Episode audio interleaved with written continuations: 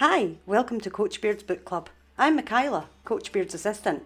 Together with Andrea, Bex, and Marita, we'll be diving into the books mentioned or seen in the Apple TV series Ted Lasso. If you love Ted Lasso as much as Danny loves giving away joy for free, then join this group of four women, handpicked by Beard himself, and let's go!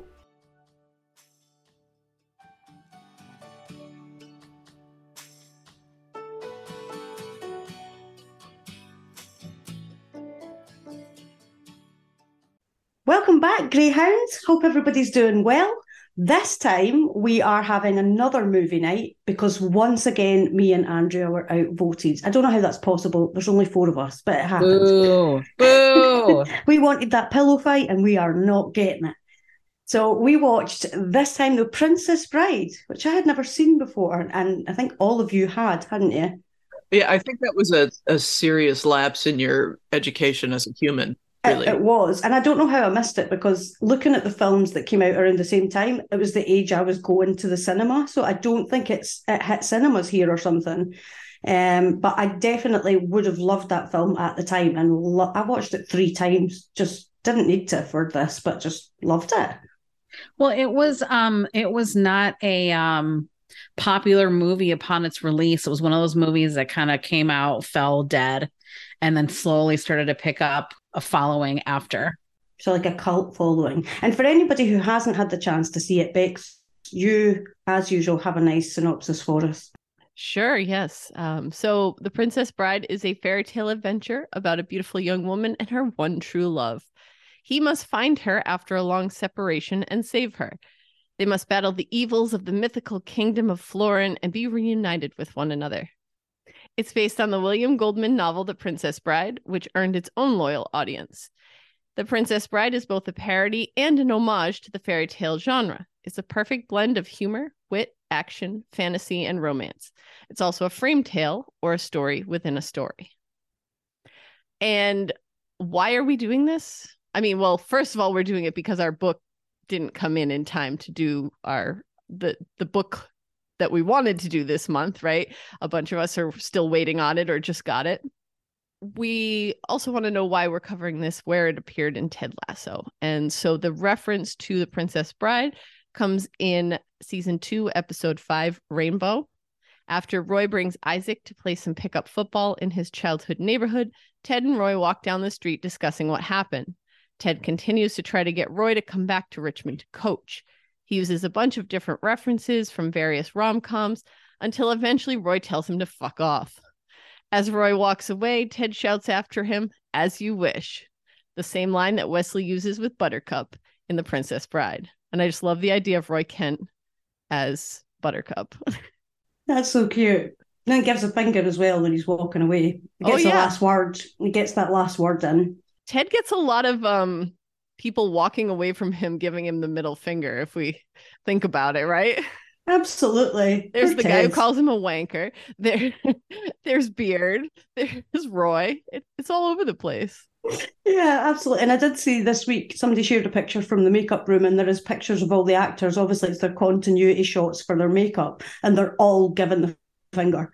So it's just obviously a theme throughout ted lasso and i like it for a show that everybody's so like worried about it being pure you know um i was listening to this podcast uh the tripod with the try guys on it. Keith was saying yeah you know i watched a few episodes of it. It just everything seemed so like happy and tied up after each episode and like there were no like major problems. And i was like oh you got to go back and keep watching because i get to season two buddy. Exactly. All right so i think it's me. I'm going to go first all right. For our listeners, I'm wearing my Crown and Anchor t shirt today, my staff Crown and Anchor t shirt. And the reason I'm doing so is my piece is called The Crown and Anchor. Good uh, reason. The, yeah, exactly. It's a good enough reason, isn't it? Look, I've tied it all up. Look at me. uh, so, in the beginning of Westley's story, we only know him as Farm Boy, which he is called by a cold and bossy Buttercup. Uh, but by the end, he is the dread pirate Roberts. Buttercup, the farm owner, seems to enjoy having Westley at her beck and call, yet by the end of the story, she is viewed as a princess, not just because of her marriage to Prince Humperdinck, but Westley's, eh, but in Westley's eyes too. Um, and I, that put me off because Humperdinck. it's just a funny name. You just can't help but laugh. Humperdinck, Humperdinck, Humperdinck. Humperdinck, Humperdinck. She is a princess in Westley's eyes. So really, we start with an orphan farm owner and a farm boy, and we end with a princess and a pirate. And to tie in Ted Lasso to that, Rebecca begins her story cold and bitter, filled with anger and disdain. She sees Ted as no more than a tool she can use to exact revenge on Rupert and refers to him as an absolute wanker. And I did, you know what, just to put, put this in, the Scot in me does just change things to swearing because I would have swore she called him a fucking wanker. And I went back and watched it, and it's absolute wanker. So I just, I added the Scots in. Yeah, that's fair. But Ted starts off in full optimism mode, taking on the mantle of Richmond's gaffer with this, a similar positivity as Westley has for seeking his fortune overseas.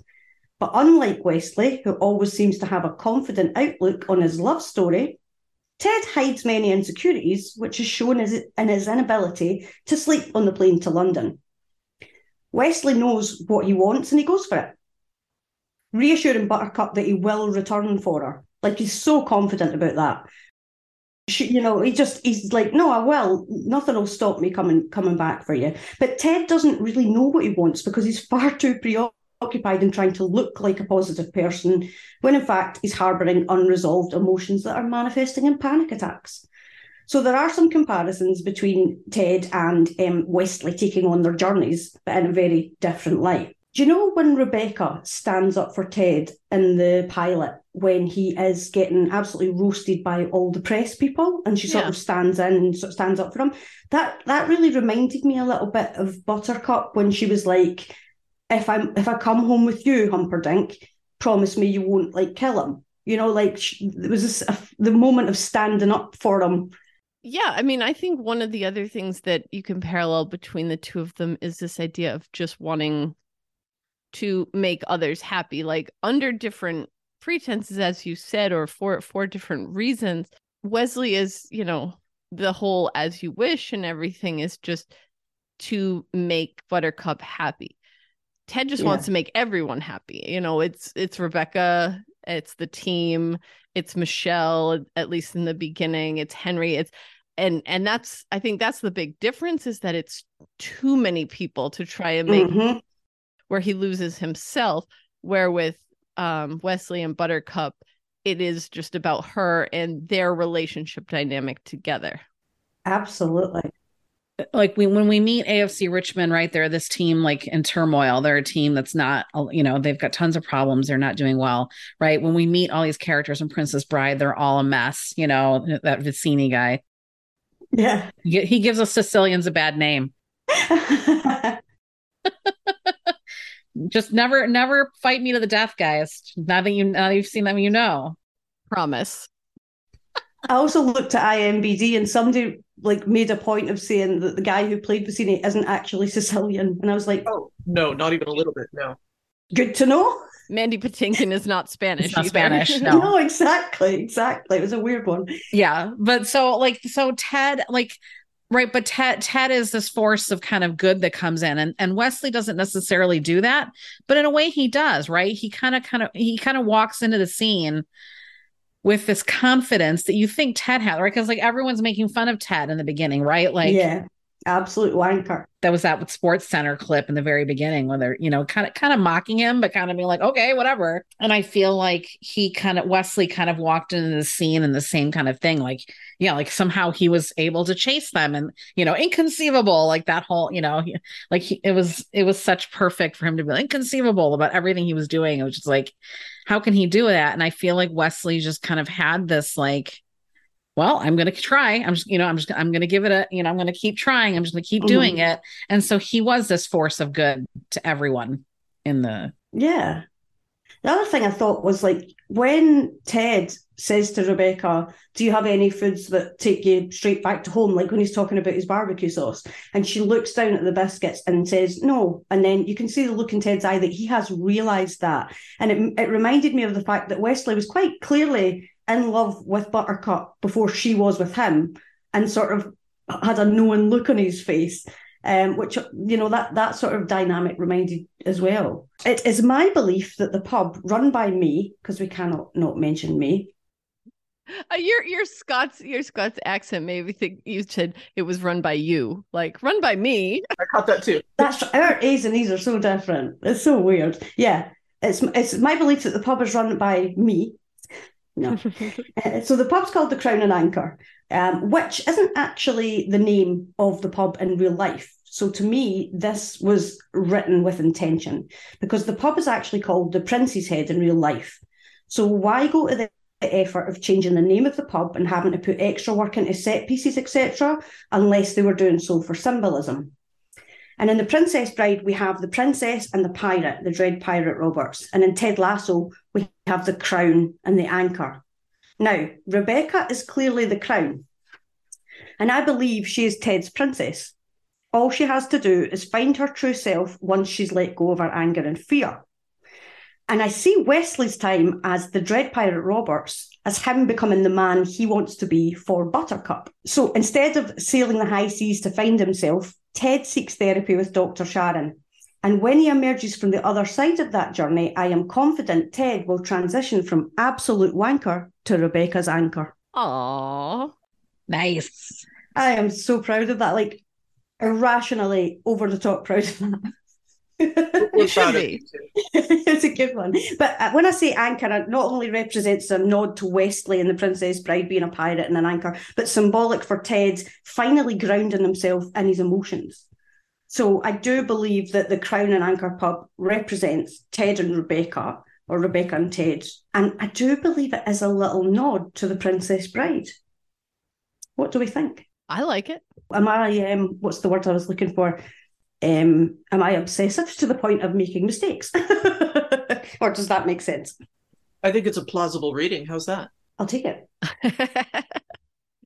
no, I I mean I could see that, right? You know, like romantic or not, right? Yes. They they do sort of hold these positions for one another in terms of Mhm. like like you said, Ted being the anchor, but having to go on that journey to become that anchor, right? Mhm. He, he he doesn't start out in that position. And Westley starts out as this farm boy who just does everything and anything that he's told to do, whether it's out of love or out of subservience or whatever. He isn't himself yet. He hasn't grown into himself. Yeah. So his time on the ship is his therapy in a sense. I can see Yeah, that. absolutely. Yeah. I think Buttercup might need to get a pair of glasses though, because I could tell it was Westley. so that's Westley. oh well. I had no idea. Yeah. Did you I- not? I did not. That man is too beautiful to mistake. See, I'm completely face blind. If I see someone out of context, it can be someone I know, and if they're not in the same context, I Yeah, like if they've got a uniform and then suddenly you see them out of uniform, you're like, who are you? Well, Yeah. COVID masks. I think, like, right, there's people that I met over COVID, right, and only ever knew that, like, you know, actually, the my, you know, like my chiropractor, I met her over COVID. I've, you know, never seen her face. Never seen her face. Yeah. And I was walking into her office, and she had pulled it down, and I like, it, it was a moment of like, "Who are you?" I'm like, "Oh, There was a line in the movie as well that was like, masks are great. I think everybody in the future will be wearing them. And I was like, oh, well, don't you know? I caught that too. Um, I was at the Oregon Symphony does this film series every year where they show the movie and they play the score over the top of it. And this year was The Princess Bride. And when that line came on, the audience, who is encouraged to be rowdy at these anyway, the audience just lost it. It was a really good moment. It was almost cathartic how um how the audience responded to that. yeah, I'm glad. Glad it wasn't just me being like um cynical, but I was like, oh, that's that's a bit too true. Westley, be quiet. but it's very true too with the with the masks because like I have like had students in my class who have the mask on all semester and then we have like a Zoom meeting and I see the bottom half of their face and I'm like "Well, that is not what I like I don't know what I pictured in my head but that is not how I saw the rest of your face. And so the fact that the top of his face is covered up with the mask and the and the bandana and everything I'll I'll give her a pass. She was in a yeah. she was in a I mean she was being kidnapped. Okay, fair enough. She thought he was dead, right? So she's already gone through that process of just kind of Yeah. blanking out her mind. I'm being too harsh on poor Buttercup. I love it. But that that's my section, and I just I just wanted to um really get that line in from absolute wanker to Rebecca's anchor because I might get a t-shirt made. It it was gold, pure gold. it's a definite Tedism, right? So Absolutely. that's it. That's my breakthrough for the whole season of podcasts. So don't expect anything else from me now. That's that's it. I love it. No, now I expect that from you every episode. So Oh, get ready for the get ready for the mushroom the mushroom puns here. My name is Michaela. You sent in some comments. Prepare to hear them. Bohemian Sis says, I like the parallels of The Princess Bride and Beard After Hours. Both foursomes having their somewhat separate adventures and then all quite miraculously ending up together on white horses and on limousines. I absolutely love that. And now back to the podcast. Um, I've already completely forgotten the order that we made less than 20 minutes ago. nice. Yep, but we're used to that. Um, I think I think because she put her hand up, not because I'm smart, that we are going to go to Bex now. So I'm going to be talking about Rebecca a bit more as well, but in the context of revenge. And I'm going to be looking at her in comparison to the character of Inigo Montoya. My name is Rebecca Welton. You broke my heart. Prepare to suffer. I love Ooh, Yes, yes, please. I love it. That's what it should be, right? That line needs to come up somehow. You you listening to us writers? I know you're almost done filming this season, but you know, There's still time for rewrites. There's always time for rewrites. yeah, the the what is it called? The a the after voice thing. ADR. Yeah, some ADR. Yeah, addi- just some ADR. additional, vo- additional. I don't. The thing is, I know it, but I don't know what it stands for. It's like additional. Dialogue recording. That's it. I, I just made that up, but if it's No, right, it is. That's it. okay. So basically, we know from the the moment we meet Inigo, or really early on anyway, that his mission is to kill the six-fingered man who murdered his father. His motivation is revenge. Rebecca's mission is to destroy AFC Richmond to make Rupert suffer. Again, motivation, revenge. We'll do a little comparison of their backstories and then we'll we'll kind of go through their process of enacting their revenge and what happens afterward. Basically, the six fingered man, who we find out is Count Rugen, commissioned a sword made by Inigo's father and then refused to pay for it. When Senor Montoya would not give him the sword for the lower price, Rugen killed him and left physical as well as emotional scars on Inigo, right? He's got those two slashes on his face. He also left the sword. He did leave the sword. Doesn't get that bit, but we'll forgive it. But like, why would you leave the sword? Maybe he just wanted to kill him, and that was it. He's a dick. So, yeah. Anyway, Inigo then dedicates himself to becoming a great swordsman in preparation for the day when he is able to find and kill the six fingered man. While he searches, he decides to work for Vizzini as a mercenary. He doesn't really love being a mercenary, but it's the only thing that helps like renew his sense of purpose and keeps him from spiraling into like fits of alcoholic depression, right? Because and we see this later when he fails to beat Westley, he goes and he just like gets drunk and is sitting outside his house and it's you know not in a good state rebecca well her her situation comes from rupert cheating on her with multiple women during their marriage and her finding out about it also you know the fact that he was a manipulative and abusive shit i feel like that's not what sassy said but sassy would say that and when rebecca found out about the infidelity she actually was able to summon the courage to divorce Rupert, right? She didn't just roll over and take it. Rupert killed her joy and left her with emotional scars. But because there was no prenup, Rebecca gets AFC Richmond in the divorce. While she doesn't really want the team, she also does want it. If for no other reason than to get back at Rupert for how much pain he caused her. She figures driving the team into the ground is the only thing that might hurt Rupert the way she was hurt by him. I want to look a little bit at the trauma that these characters went through, right? Because I think their revenge is um, fueled by the trauma that they faced. if Inigo is driven by revenge, you know, his revenge represents or his desire for revenge represents the desperation and the need to find purpose and meaning in the face of his trauma. So working for Vizzini is the closest he can get to fulfilling this need, even if he doesn't like what he's doing. He doesn't always demonstrate strict morals, but much of this seems to be rooted in the trauma of losing his father, right? It's like that one track mind is kind of keeping him from recognizing when he's sort of stepping out of bounds, morally speaking. Rebecca is also driven by revenge, of course, and her desperation puts others at risk. She brings in Ted as a joke. Of course, you know, in real life, he couldn't actually be he couldn't actually be a football coach in England, right? Because he would have to like have coached or have some experience, but that's that's outside the fun the funness of the narrative. When rebecca brings ted in she tries to sabotage him every chance that she gets right? Trying to hurt ted and the team is the closest she can get to hurting rupert. So her breakup with rupert is her trauma or at least the surface level trauma because like there's also the loss of her friends the lack of trust and confidence in her parents and who knows what else. So rebecca lies and manipulates others which, like Inigo, doesn't demonstrate any strict morals, but again, I see this all rooted in her trauma. So I'm going to talk because the book is really hard to explain because of the way Goldman's layered it, and then he adds stuff in in later editions, right?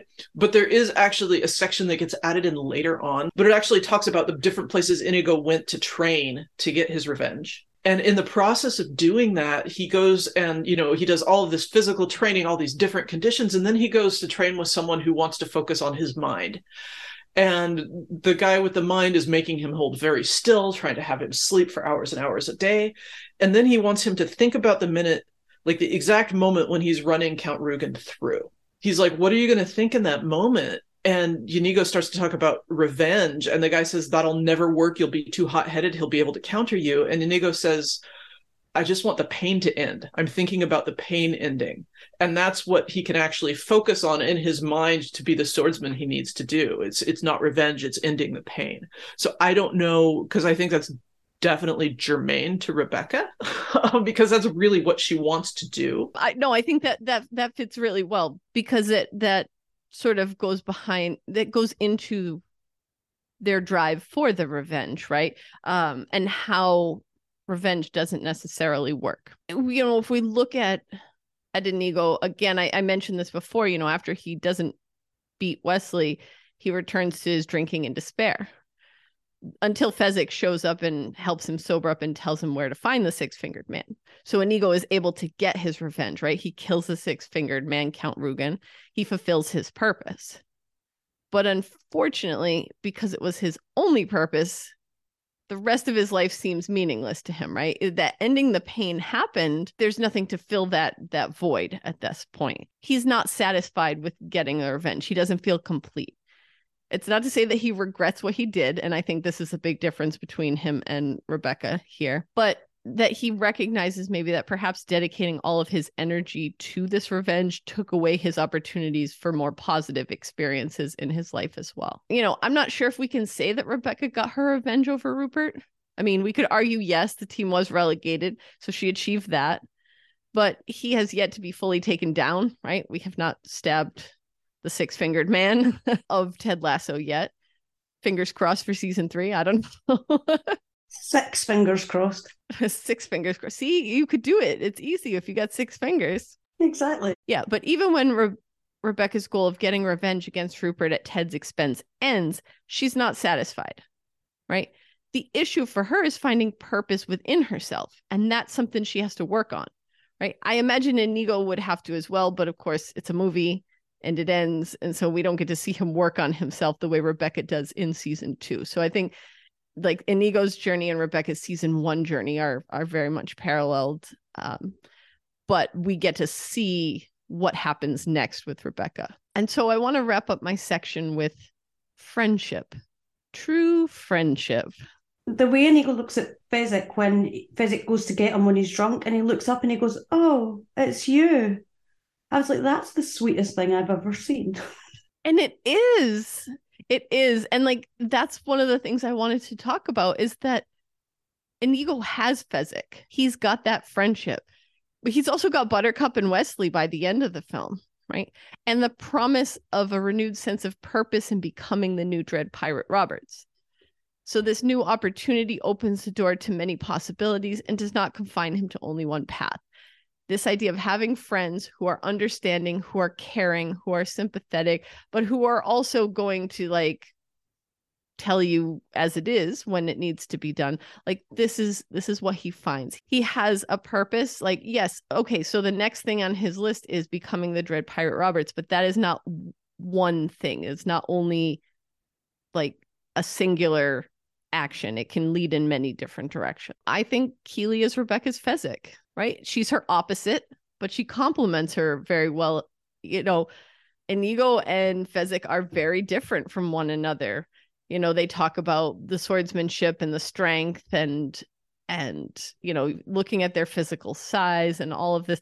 Like they are different but they work so well together. And we see that in the scene where they're rhyming back and forth right that is you know hey Fezzik's got beats or whatever bars uh, it? bars yeah, that's it Fe- Fezzik's got bars right um you know Keeley helps Rebecca along her journey to finding her purpose, even if it's not an explicitly stated goal, right? It's not, yes, this is what Keeley will do. It it just is part of it. And I think Rebecca also has Ted and Higgins. And I'm I'm singling out the two of them in particular because they're sort of the office crew, so they're more friends than the the player, coach and administration dynamics, right? And so these friendships that Rebecca has they allow her to freely and safely figure out who she is without the revenge motive driving her. Right? Each friend in both the show and the film play different roles in supporting our revenge seeking characters and help them move past that revenge. So, of course, I I love uh Andrea's Rebecca version of the quote, but we gotta we gotta throw in the original. My name is Inigo Montoya. You killed my father. Prepare to die.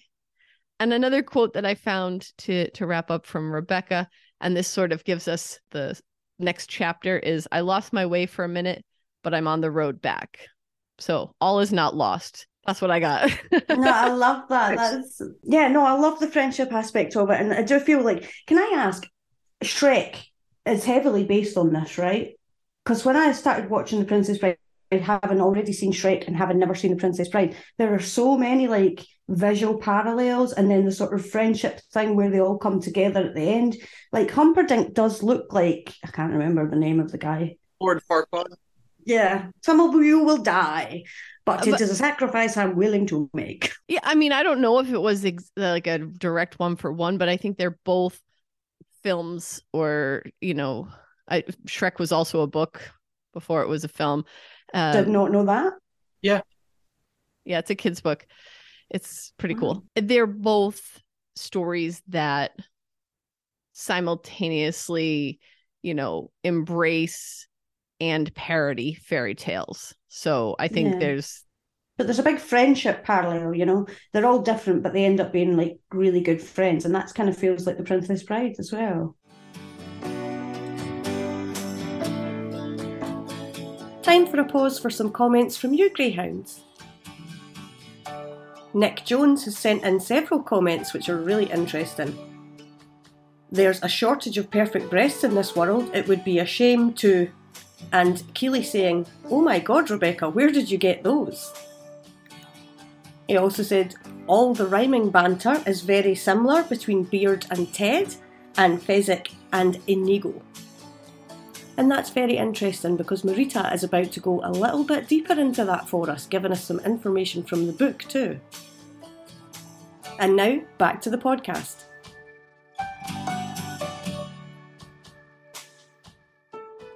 Well, Andrea was going to talk about friendship, yeah. Yeah, I was actually thinking as you guys were all talking, um, right? So I read the the Cary Elwes autobiography, and he talked about how great Andre the Giant was, and so he, I actually read an Andre the Giant biography after.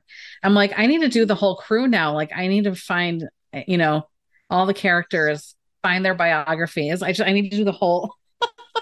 This is what I love about you. An interesting parallel is how much, if you read any accounts of the set of The Princess Bride, the people seem to genuinely enjoy working together, right? It seemed Mhm. like, you know, they enjoyed each other's company, they cracked each other up. Like it sounds like a really fun and amazing experience to be a part of. And that sounds so much like what what we hear about the Ted Lasso set. So- So I have to start my section first about like, I, I love, I love the way that this.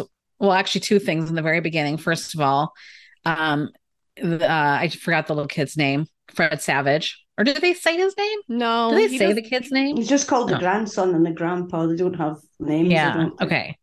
Well, Fred Savage, like clearly it's you know supposed to be in Chicago. He's wearing his Bears jersey, and there's a fridge. Uh, he was one of the players back then in the '80s, so so very much to my heart in Chicago. But the other thing is just the fact, like, right, like it starts out, and you know the, the kid's annoyed his grandfather's going to come and read him a book. How annoying! Like he wants to play his video game, you know. And like by the end of the book, the kid is enthralled by the magic of books. So Yes. yay books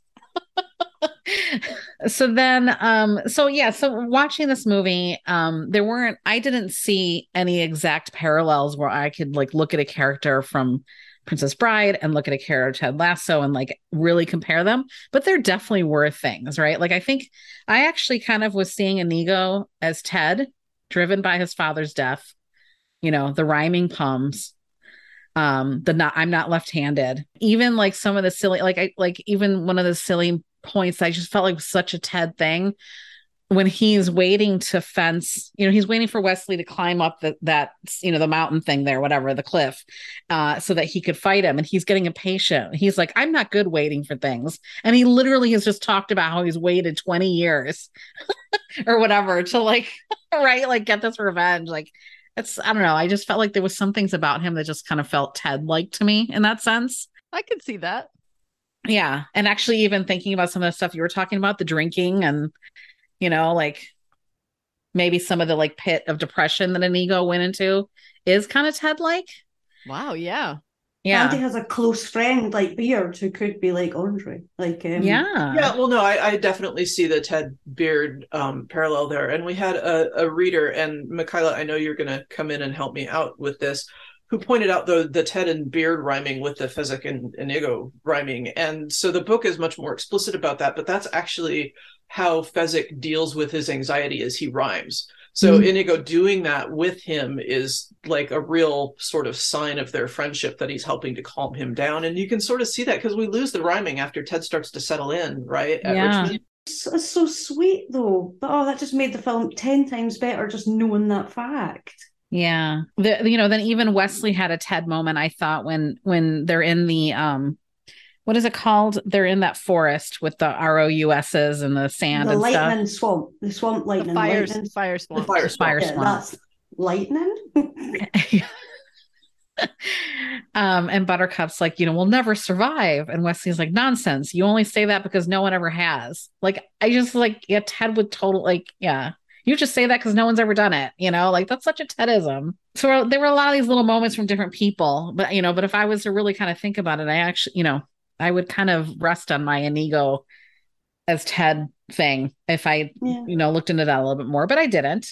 so I, that's the end of it for this. But um, I, yeah, I, I, I was kind of thinking more about the friendship, and so like that was where I saw a lot of the synergy and how they needed each other to do things to succeed, to do better. You know, the team needed each other. Uh, Fezzik and Inigo and Westley all needed each other in order for them each to kind of get the things that you know each of them had a goal here.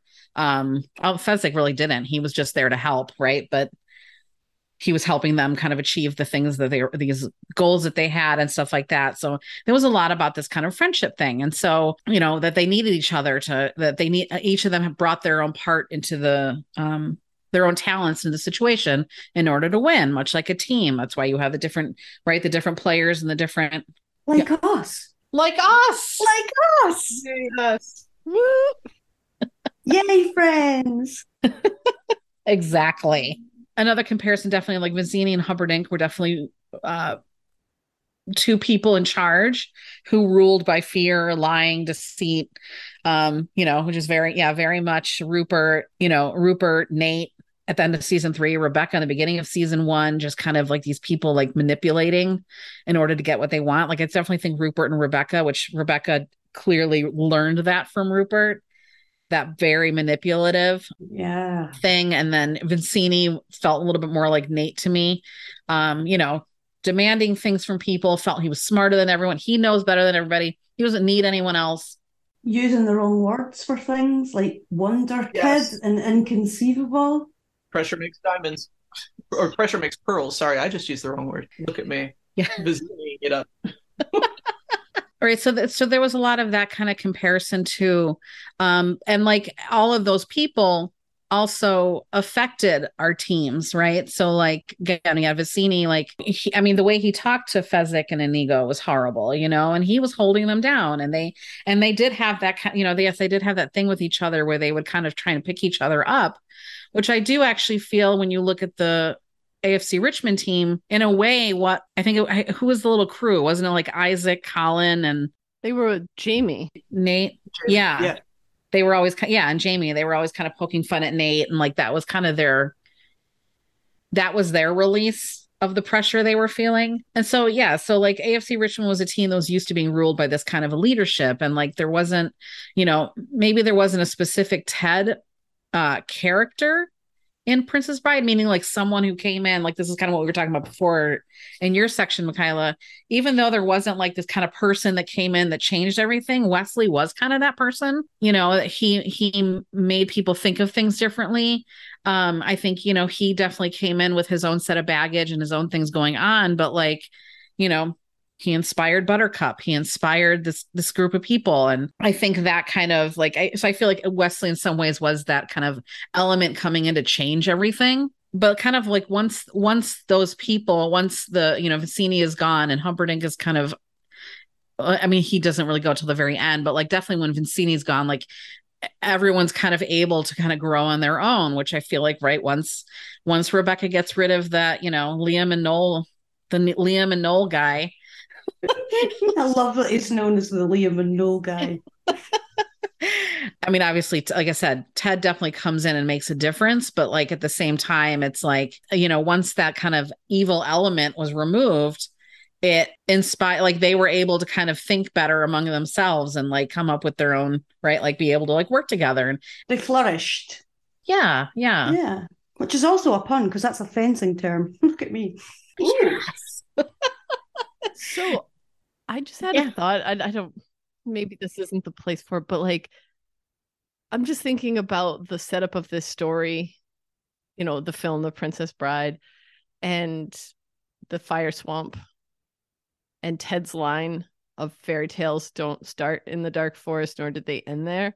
And Mm. that's like literally smack dab in the middle of the film, Wow. right? It's true. That's also, but the the Princess Bride is very much parodying also fairy tales, right? That do that. things like Into the Woods, right? It's got the dark forest, right, in, in the middle of it, which is also parodying fairy tales. So yeah, that Sure, sure, but like it's just it's so perfectly in the middle and it really is like it has a very in in the, the Princess Bride and in many fairy tales themselves, it has a very distinct beginning and end of being in that spot. So like I don't know if how that ties in with like all those friendship journeys and stuff, but like it definitely stuck out to me, Andrea. As you were talking, it like occurred Yeah. to me, and I'm like, I don't know how this fits in, but I I just had to share it. No, I appreciate that. Yeah, I love it. And so, yeah, so, you know, and again, like it was one, once kind of everyone was left on their own devices, like each player character had their part to play that they figured out, you know, and the Inigo, um, Westley and Fezzik had to work together. Jamie maybe has a bit of Westley in him, used to being the hero. Um, but he needs the rest, you know, he needs the rest of his team to win. It isn't just him, you know, and I even think the way that like Fezzik and Inigo initially are talking about Westley is like, you know, hey, we need him. Like he's to be the one that's to, you know, like he can take down 20 men. And like he really can't. He just, he does have some, you know, Westley does have a different way of thinking of things. in a Ted like way, right? Like has a different way of thinking of things. And so he comes up with ideas of how to get past these 60 men, right? And it wasn't that he could fight 60 men off on his own, even though that was initially what Inigo was saying. And I felt like as their relationship grew, that's when they all kind of started to realize the role that each of them played and how how important they were and how they they were each bringing something. It wasn't that there was this one guy jamie or westley this one guy who can do everything. It's no he needed everybody and and you know yeah, because Westley was literally incapacitated. So even with all those good ideas, if it wasn't for for um, Fezzik and Inigo, then fuck all. It wouldn't have happened. And we have the episode Two Aces, so you know that Jamie isn't meant to be the only one as well, right? That that it is True. all about the team. Yeah, I was just going to say, and then like who starts to shine once, you know, who really starts to shine once all this happens? You know, it's Sam, right? Like, you know, and, and each player starts to kind of find their place. And I think even Roy, like, kind of realizes, I think he was kind of settling into, right, on his own kind of greatness that he didn't need to really try. And once he kind of starts trying and realizes his part on the team and what he can help them with, he he kind of also has this moment of like, um, I don't know what to call it. This kind of like emerging out of, you know, emerging out of a slump and doing great things. His butterfly moment.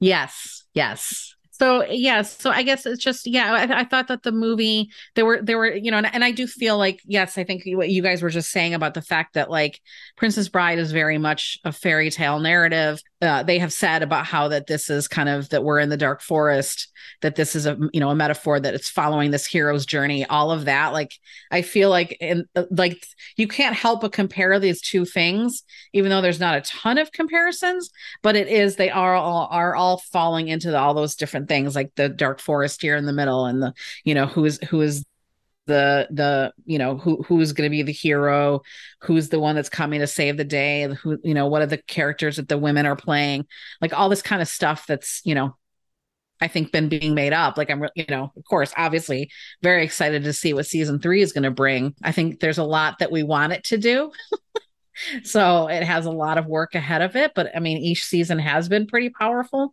So i'm not worried that it's not going to be able to finish the things we want it to but at the same time yeah i mean just obviously i can't wait for it. So uh yeah so i i, I feel like the friendships are the strong point the thing that they're the the message that they were trying to say about how they all needed each other.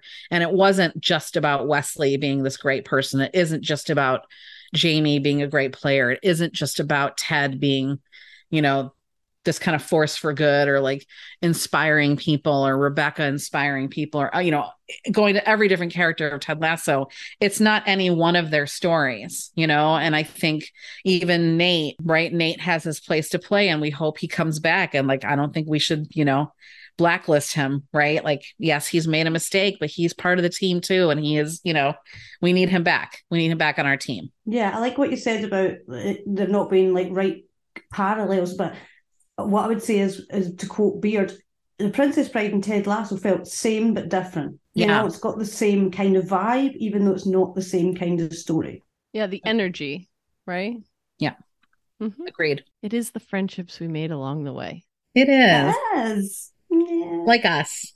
Like us. us. Time for a pause for some comments from you, Greyhounds. Rachel F says, What if Sure Thing Boss is Ted's As You Wish? Oh, interesting. Liz says that Ted Becca stands be like, Fetch me that picture. As you wish. Love it. And now back to the podcast.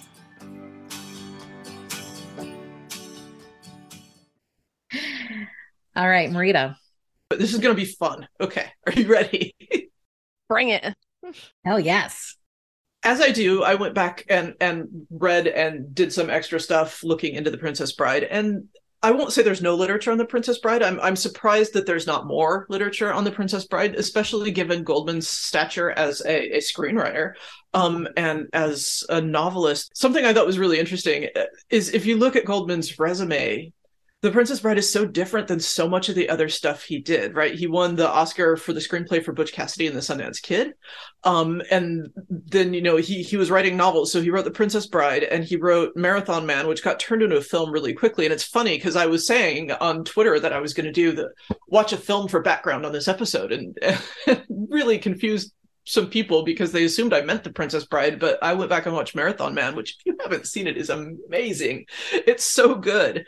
Um, he wrote the screenplay for Misery, and he did the screenplay for s- some other Stephen King stuff too. So it just really uh, outstanding range in terms of what he could write, but write really well. Like he just has such uh a knack for how to build tension and dialogue and and when not to use dialogue. Like he was really really good. That was a really fun opportunity to dive into some of the films he wrote too. So looking at the novel in comparison to the film and then we'll pull ted lasso into this in a minute. So both of them use a framed narrative right? Where we have this story that's going around the main part of the action that sort of changes our perspective or is used for commentary on the actual on on the action that's taking place so the film's narrative is of Peter Falk, the grandparent, and he's reading the story to his grandson Fred Savage when he's sick. And that's sort of in the novel's frame, but it's really, really very different. So the frame for the novel is Goldman writing as a fictionalized version of himself. He's made himself into kind of a, a stereotypical Hollywood asshole, um, which is kind of fun. So he writes himself as a screenwriter, uh, but he's in a failing marriage, and his wife is fictionalized and different than his actual wife, right? And he has a young son who he's struggling to relate to. And Goldman had daughters. I don't think he even had a son, right? So he's got this fictionalized family. In in the novel, in the frame, when Goldman I'm making air quotes here for our listeners, was a child of 10. He was severely ill with pneumonia, and his father, who was an immigrant who was barely literate in the description, and, and I have to make clear here that Goldman writes himself as such an asshole. He's so shitty to so many people, reads him the book The Princess Bride by this fictional author called A. Morgenstern, right? And so he fell in love with this book. And then we move forward in time, and he's in LA doing screenwriting work. His wife and child are back in New York and he's in the middle of this scene where he's there's a starlet who's hitting on him at the pool and he's about to cheat on his wife when it occurs to him or he has a phone call with his wife and it occurs to him his son's 10th birthday. And because this book the princess bride was so meaningful to him, to him when he was 10 he has to find it for his son. But it's out of print so he goes through this whole thing of finding it at this rare book dealer has it sent like sends his lawyer to go pick up the book take it to his son and then he comes home and he's at dinner with his wife and kid, and he's like fat shaming his kid because, like, seriously, such a dick. The way he writes himself, it's amazing because it changes the frame so much, right? And he asks the kid how he likes the book because it was just this amazing, amazing thing to him when his dad read it to him. And his kid is just politely like, oh, yeah, it was great. And he starts asking him questions, and it's very clear the kid didn't read the book. And he's so upset. And he goes through and reads it, and he realizes that when his dad read the book to him, he was only reading the best parts and he was leaving out all of this other stuff, all of this history, all this stuff that was meant to be like, you know, like pages and pages of royal history and minutiae about royal events. I, at some point, he compares it to like the whaling parts of Moby Dick, right? That don't really drive the story along. There's just all this detail. And so the whole conceit of The Princess Bride, as written by Goldman, is that he is just abridging and putting all the best parts that Morgenstern, again, air quotes, wrote uh, in order to make it more interesting and bring it to a modern audience. Um, and so it's it's really kind of funny that the, frame is so different there, and the asides that Goldman has are so different than what we get from Peter Falk and, and Fred Savage. It's really interesting to see how the frame changes depending on the format of the work. Right when Goldman wrote it as a novel, it was very much meant for adults to read and sort of see the the sweetness and the fun in the fairy tale, but the the the the frame part of the narrative is just so cynical right? And it's so um it's so much an adult novel in a way that if you read that novel to a kid you'd have to cut out all the goldman parts basically um, for a kid to be interested in it. You can sort of see a comparison there because when we have the original ted right the ted from the nbc sports commercials versus ted in the show it's they're they're the same character but they're so amazingly different. Yeah and just as I don't think the movie would have worked at all if he'd have kept that original narrative frame. I I just even even in the 70s when it was written, I don't think that frame would have worked, right? Ted Lasso is presented in the NBC commercials, the sports commercials. It'd be funny as a skit. It would not be funny as a show. It wouldn't have any staying power. It wouldn't have any gravitas. It wouldn't be great. Yeah, I don't think I could have kept watching. Like it was fine for what it was, but right. He was supposed to be unlikable, to, not unlikable, but he was supposed to be, you know. Oh, he's supposed of... to be a jackass. I mean, yeah. he was. He's he's the standard American football coach coming in and not knowing anything and acting like he like the uh, Dunning Kruger poster boy, basically. I thought that was really fun. I love how both Ted Lasso and the, the Princess Bride love playing with tropes, right? They take things that you see in this standardized form, and sometimes they give you exactly what you're going to expect to see happen, but sometimes they twist it around and, and throw it like back in your face. Like I agree with a lot of people that they're definitely signposting a Ted Becca resolution to the show, but based on how much they're willing to play with things, I'm not a hundred percent convinced that they're going to put it as a romance. It might, and that I have no doubt they can write it very well to end up that way.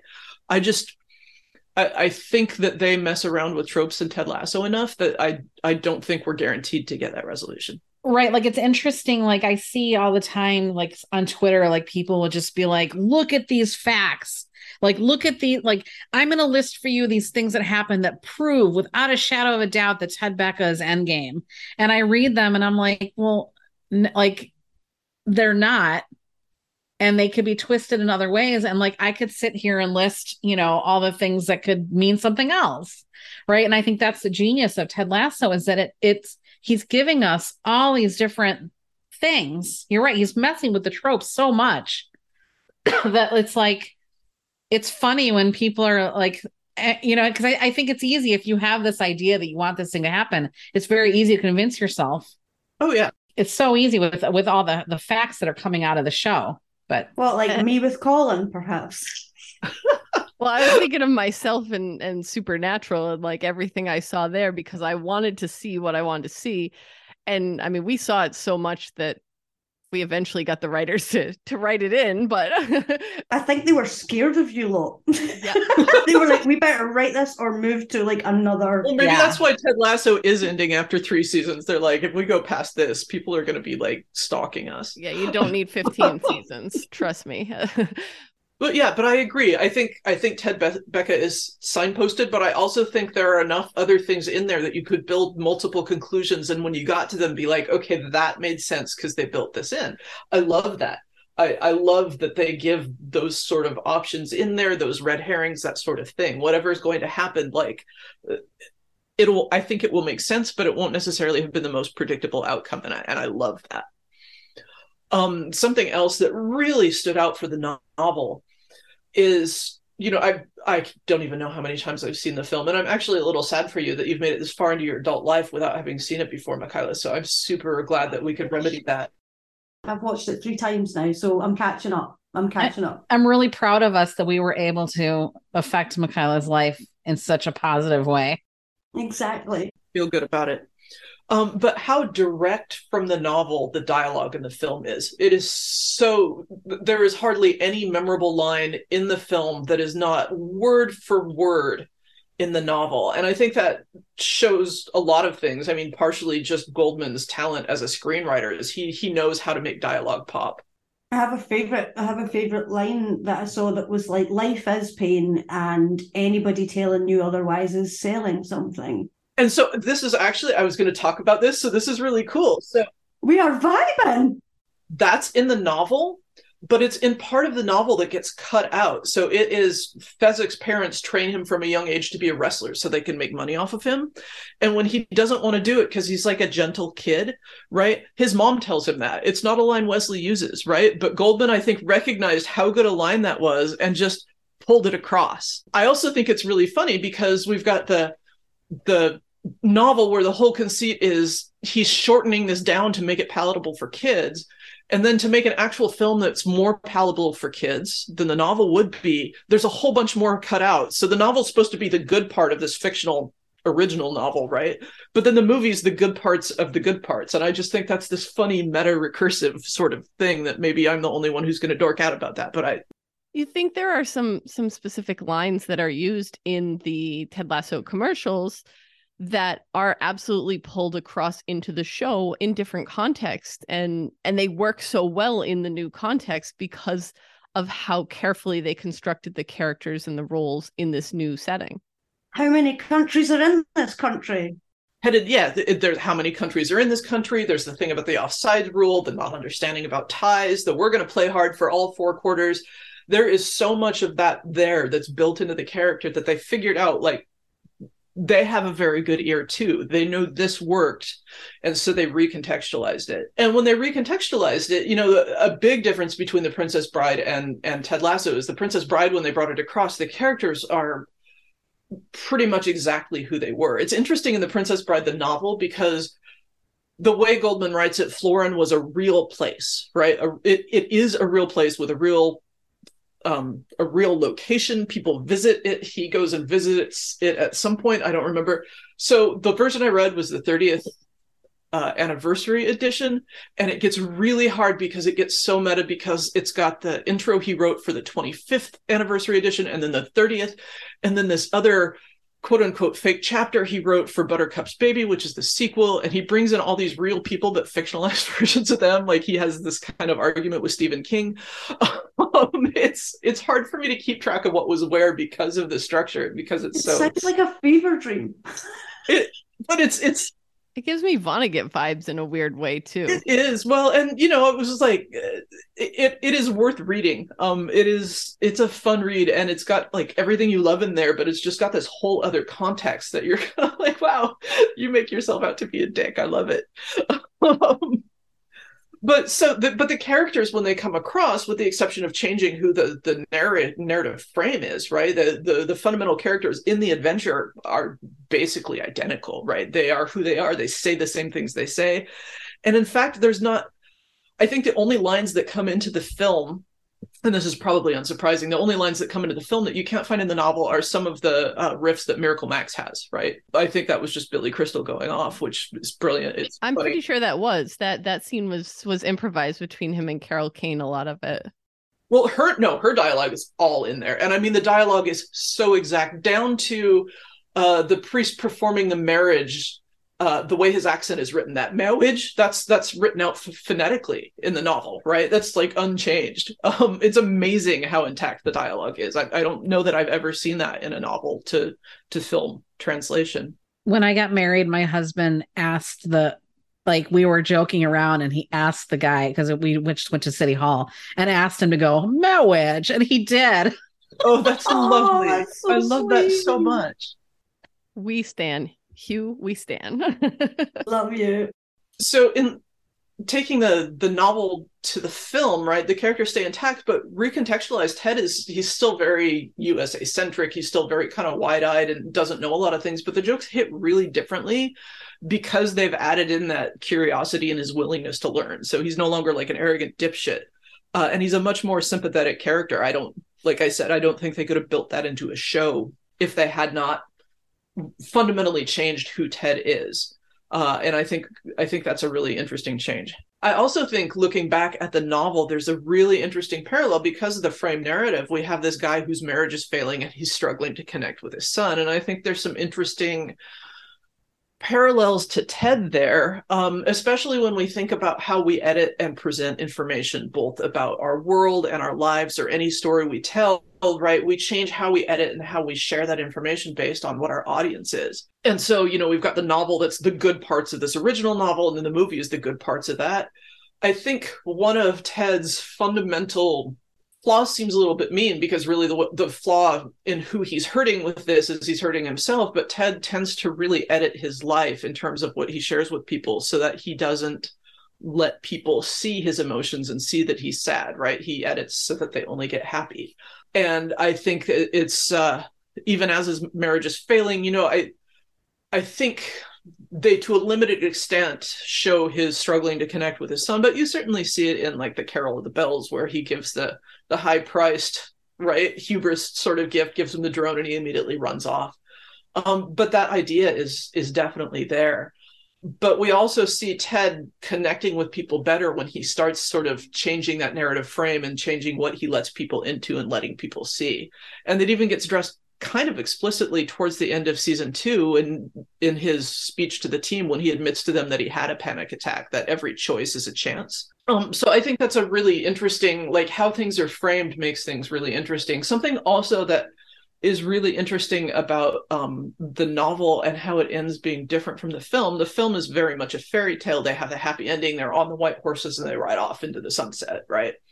So in the novel, they do ride off on the white horses, right? That, like I said, the the the dialogue is is directly ripped from that, but then it goes on because realistically, you know, Inigo got stabbed quite badly and is very very badly injured in his duel, right? And, and that's true in the novel too. They didn't kill Humperdinck, and he's not the kind of guy who just would go, "Oh yeah, whatever," right? So he's got his whole army, and he's pissed off, and he is coming after them the pill that brought Westley back to life in the novel is explicitly a short term pill. So Westley's about to keel off again. And so they're riding off and they're trying to escape. And it does, but it ends ambiguously. It's not clear that that's going to happen, right? They've made their initial escape, but what what happens is not super clear. There is when we were talking about um, lines from the film that were very Ted lines. Uh, there is one that is said as they're riding off and trying to figure out if they're all going to be killed or not where Buttercup is talking to Westley and and kind of discussing this. Well, how long will we be together? Because Westley's talked about he's already died once, and he's like, well, we will just make promises to each other to outlive each other. Um, and because they've promised that, then of course, like neither of them can die, and that's such a Ted thing to say. It feels to me uh, also completely, of course, unrealistic, and like I said, not clear that anything is going to go well when you have that. When you take the frame and you expand it out, because there's nothing in the film that counteracts what happens in that ending in the novel. They just end it at the sunset, right? There's nothing in the film that says that that doesn't that everyone ends up happy. We just take it as implicit. And I think that comes back to the point we're making is I think what happens in the end of Ted Lasso, there are so many things signposted and just so many different frames you can take to look at it that's why I think we don't know, right? Depending on how we zoom, depending on the perspective we get, we could have a romance that fails. We could have all sorts of things. Um, so I think I like that ambiguous ending in the novel. I hope that's what they do with Ted and Rebecca's relationship. I know that that would a lot of people would hate that, but I want it left ambiguously. I love that though because it allows for people to then make their own interpretations. But there is fan fiction galore, and people are going to take the story in whatever direction they want anyway. And if you leave it open so that people can write their own endings, they can write the happily ever after. They can write the failed love. They can write the soulmates as like platonic soulmates. You know, it it it can go any which way and and I think that's the it's kind of like the ending of the good place. Yeah. if yeah. anyone in who's listening has not seen the good place, you know at the end it is very open ended like you go through these seasons and and they knew where they wanted it to end and how they wanted to end and it worked so well and i think they have been so careful with the writing of ted lasso that we will get something I, I have i have confidence that we'll get something satisfying even if it is open ended you're right like you know um the open ended would be good. And like that's what life really is. And it doesn't mean that it's happy or sad right? Like life goes on. That's the whole point of life. And life is pain. And life is pain. Life sucks and then you die. That's right. right. Okay we just took that in a very different direction. They lived happily ever after. Life sucks and then you die.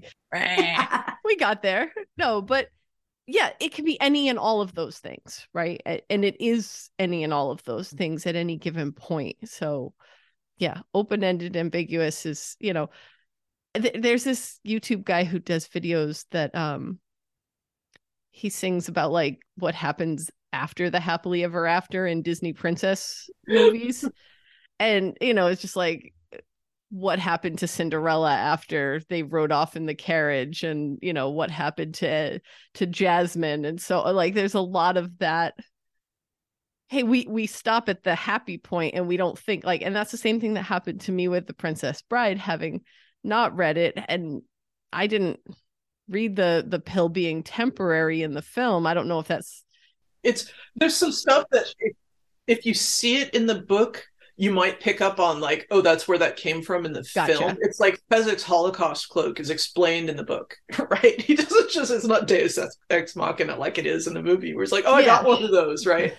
Um, yeah, but like uh, watching that film like as a kid and even now it's like oh yay happily ever after. That's great. But what happens after that happily ever after? And so if we get a happily ever after with a concrete ending for this show you could still take it in other directions afterward and and and life doesn't end Uh, there there isn't the end right off in the sunset in the in the horse-drawn carriage right? You resolve some problems you get new problems. Mm-hmm. Surprise. Um, right so that so that is is what i wanted to touch on and i think we you know hopefully wrapped up really nicely with the end of the film and the novel and talking about the end of ted lasso. And again i don't mean to be hypercritical of anyone because i understand how invested people are in the relationships and really want to see ted becca i just i really respect the writers on this show and i i do think you can find textual evidence to support a number of different conclusions and i i i love that about the show Yeah. only thing they need to do is make Colin gay. That's the only thing that I Required. They don't have to make him gay. He's already there. there we go he is. But Yeah. I would I would like that explicitly stated in this season. That's the only thing that I must admit I would be pissed off if didn't. Yeah. So I can kind of relate to the, the people who are- really want Ted Becca because if I didn't get my Colin storyline, yeah, um, there's going to be a fucking problem. So well you, Yeah. you have to know how cognizant they are of the issues especially given you know how big into the- world cup brendan hunt is and knowing that there are i mean Qatar has a, a number of issues right um that that have come to light because of this but the treatment of folks in the lgbtq community is is a big one. And I, I don't see how I, maybe they won't, but it just seems like such a natural fit for season three as a story arc to go through. So when we see the opening of the the first episode of season three and it's Colin, we'll know. We'll know that's the journey. And I know that it wasn't something they've just like a retro um con, like retcon. I know it isn't. I know it was there from the start. But I Yeah, think felt that's built in. I don't think that would be a retcon. Heavy subtext. Heavy subtext that's in text. Like, right? Like people talk about subtext. I don't even know if it's sub. Grind, Grindr is the, the reference to Grindr is not subtext. No, exactly. and everyone looks at him. I know, like, what is so weird about that? Nothing wrong with that. Go, Colin. Mhm. Get yourself some. And they don't need to even make it be like he comes out. Like it's just there one day. That's what I would like. Like, yeah. I feel like, unfortunately, because of like sports, and especially I don't know what it's like over there, but like here, there's quite a lot of like homophobia in Oh, yeah. sports. It needs to be it needs to be as as explicit as the therapy line was, I think. Uh I, just- I Yeah. agree. I, and I think they need to show how people support him with the press because Yes, and make it realistic. Let's, you know, I, I, I know Yeah. Ted Lasso likes to keep things positive and make things nice, but they're, you know, gay footballers go through some fucking shit, and it would be Mhm. nice if they kind of represented that. So, okay, so uh, that was really good. I, I felt like we really were vibing today. So, thank you for introducing me to The Princess Bride. It, the last time I watched it won't be the last time I watch it. Put it that way. That's how much I enjoyed it. it was so good. But Andrea, and I think I might know what's coming up next because, you know, we discussed it last time and couldn't get the books, but usually I don't. What is coming up next? The Mushroom Book, also known as Entangled Life. nice. by Merlin Sheldrake. So is that going to teach me how to make a pot of Jane's tea or Yes. I hope so. I really hope so. I don't think he sh- I don't think he shies away from the hallucinogenic effects of mushrooms. I think that's explicitly addressed in the book. Yes, very excited. I, you know, I was disappointed we couldn't get to that book this month, just because I'm really looking forward to to switching gears. I think, um, but this was a nice like break in between. So Mhm. And I have to say, I haven't I haven't yet read the whole book, but as far as I am into it, I think you'll like the I think you'll like it because he is one of those academics who is just so dorkily and gloriously into what he's writing about. Like, is this fun and wonderful, amazing for him? Does Um, it read like Bryson at all? A, a little bit. I mean, um, like in that narrative, comp- combining the narrative with the like science. Yes. Okay. Yes. It's definitely, at least so far, narrative driven. I would say that. But it's, yeah. Um, Cool. I'm he's just like one of those people who is so excited about this niche thing he's doing. And it's, yeah, it's, I it's enjoy that. I I do enjoy like when somebody's really passionate about something. It's so much easier to learn from them. So I'm looking forward to it too. Go science. Go mushrooms. Go mushrooms. Go books. Yeah, It's the go- best of all the worlds. It's like Marita's dream world. Well, thanks again, Greyhounds, for joining us, and we look forward to speaking about Entangled Life. We'll see you soon. Bye. Bye. Bye. Follow us on Twitter at Beards Book Club or send us an email at coachbeardsbookclub at gmail.com. Subscribe to us on Spotify, Stitcher, Apple Podcast, or wherever else you get your podcasts. share us with your friends and family and leave a five star review.